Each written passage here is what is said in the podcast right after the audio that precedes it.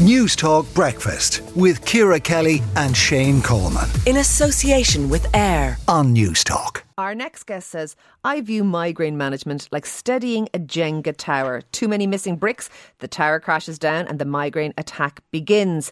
And uh, Neve Maher, you, uh, uh, thank you very much for speaking to us on Newstalk Breakfast. You have migraine and today is the start of Brain Awareness Week. Can you talk us through how you've a specific type of quite debilitating migraine? Can you tell us how it started for you? Yeah, absolutely. Um, so I suffer from um, hemiplegic migraine, which is quite a rare form. Um, it mimics a stroke. So typical symptoms for me would include a facial droop, muscle weakness or pins and needles down one side of my body, um, slurred speech, poor coordination, dizziness, nausea, and of course the, the typical headache that everyone kind of uh, associates with migraine.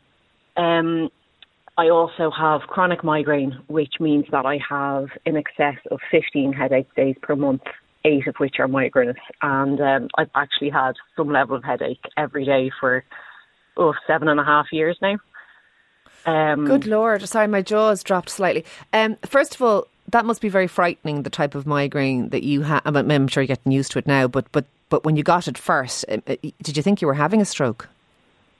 Yes, so the first time um, I had an attack, I was on my way home from a surfing trip in Lahinch uh, with my partner, and um, we stopped off just to grab a bite to eat. And I just turned to him and said, like, my, my face feels a bit funny. It just started to feel a bit kind of numb, and it wasn't it wasn't moving the way it should. And then my arm started to feel a bit dead as well.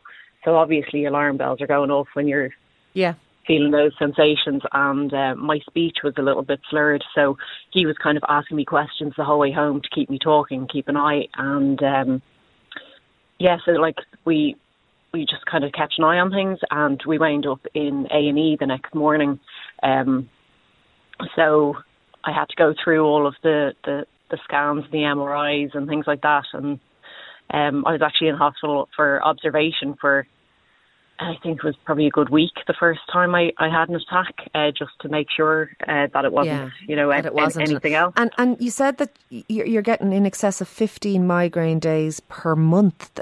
So so your migraine is very poorly controlled. They can't put you on, or maybe they have put you on preventative stuff, but it's it's not working. Yes, so I've tried. Um, I've tried a lot of uh, different preventative uh, medications, and none of them have really um, made made a dent.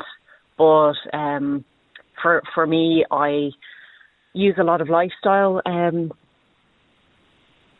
methods to to keep my my so you watch your uh, diet and all those types of uh, th- things. Um, yeah, so uh, kind of good sleep hygiene, um, keeping my blood sugar levels balanced, regular exercise, mindfulness, and things like that. And do those things help, Neve? Do you find they make a difference? They impact on you? Absolutely, yeah. So uh, basically what I kind of use at the moment is uh, the migraine threshold theory. So that's kind of what I was referencing with the, the Jenga. the Jenga tower. So basically, there's never one thing that causes that triggers the migraine. It's a build-up of of different. So you're tired things. and so, you're stressed and you're hungry, and then you eat a bar of chocolate and have a cup of coffee or uh, uh or some. It's it's oh, and then you go, oh no, I've gone wrong. Is, is it that kind of thing?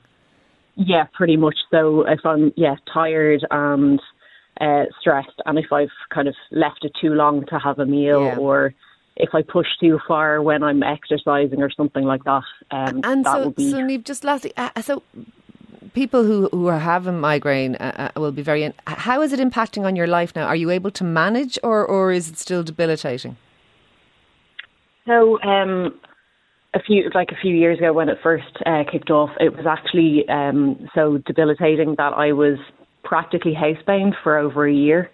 Um, my migraines were happening so regularly and so severely that I basically had some sort of weakness down one side of my body for like constantly for over a year, and I pretty much had to train myself to walk unaided again. But um, just through like keeping like keeping on going with the migraine threshold theory and uh, actually sea swimming really has really helped me as well. Um, that I'm now I'm back working part time. Um, I'm back hiking. Um, to for the most part, my life is fairly normal again. Now I still ha- I'll still have attacks and I'll have to cancel plans and things like that, but by comparison to how I was years ago, much better. Um, it's worlds apart. Yeah. Well, look, we're very glad to hear it. And listen, thank you for coming on in this, which is Brain Awareness Week, and sharing your story, which I'm sure will be of interest. A lot of people suffer from migraine, and uh, yours is a particularly scary type. But thank you very much. That is Neve Maher there, migraine sufferer. Let us know. Let us know. Does that resonate with you? Are you somebody else? It's very common, I know, although Neve has a, has a rarer form, uh, kind of a very difficult form. But uh, I know lots of people out there do suffer with migraine. Let us know what brings it on as well. We'd love to hear from you this morning on the show. Newstalk Breakfast with Ciara Kelly and Shane Coleman. In association with AIR. Weekday mornings at 7 on Newstalk.